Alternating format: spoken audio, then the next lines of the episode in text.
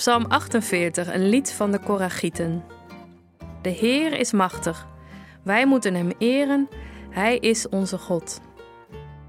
Hij woont op zijn heilige berg, de berg Sion. Die berg is hoog en mooi. Hij ligt ver in het noorden. Daar ligt de mooiste stad op aarde. Het is de sterke stad van God.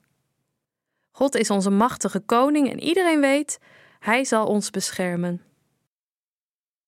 Koningen willen de stad aanvallen. Samen gingen ze erheen, maar toen ze de stad van God zagen, werden ze bang en ze vluchtten.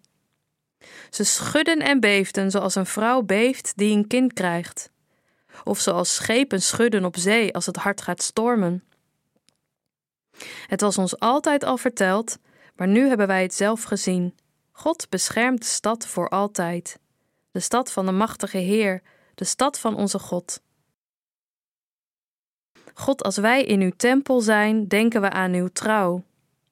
Iedereen op aarde kent uw naam, iedereen brengt u eer, omdat u goed en machtig bent. De berg Sion is blij, de steden van Juda juichen, omdat u goed en eerlijk bent. Laten we om uw stad heen lopen en alle torens stellen. Laten we de muren bekijken en de paleizen bewonderen. Dan kunnen we aan onze kinderen vertellen: Zo is God, onze God, nu en altijd. Hij zal ons altijd leiden.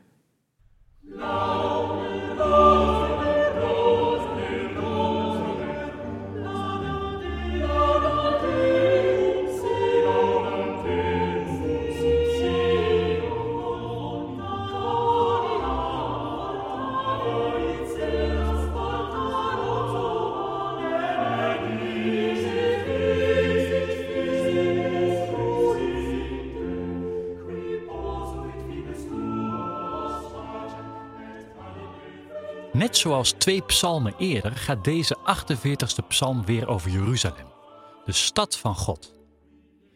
Ook komt vaak de naam van de berg Sion voorbij.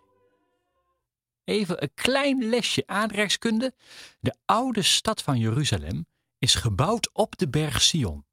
Vandaar dat beide termen in de Bijbel vaak een beetje door elkaar lopen. In deze psalm komen ze bij elkaar, in de eerste versen. Die berg, zo staat er, is hoog en mooi. Hij ligt ver in het noorden. Daar ligt de mooiste stad op aarde. Het is de sterke stad van God. En even verderop in vers 9. Het was ons altijd al verteld, maar nu hebben wij het zelf gezien. God beschermt de stad voor altijd. De stad van de machtige Heer, de stad van onze God. Weer wordt er dus een sterk verband gelegd met de stad Jeruzalem en met God, alsof hij zich specifiek aan deze stad wil verbinden. Dat kan met de voorkeur van God te maken hebben, maar het gaat nog een laag dieper. De Hebreeuwse naam Sion is ook afgeleid van het woord burcht of vesting. De oude stad Jeruzalem was meer een soort kasteel, een veilige plek voor aanvallen van buiten. En in de Nadense Bijbelvertaling klinkt vers 4 dan als volgt: In haar paleizen heeft God zich doen kennen als een burcht. Zie je het? Zie je het verschil? De vesting is niet van God, de vesting is God. God is voor ons als een burcht, als een veilig kasteel waar je kunt schuilen, een plek om te wonen, waar je veilig en gekend bent. Al die hoge muren bovenop een berg, al die sterke torens, dat is wie God wil zijn. Daarbuiten, daar is de wereld. Het gevaar, de duisternis, de onzekerheid.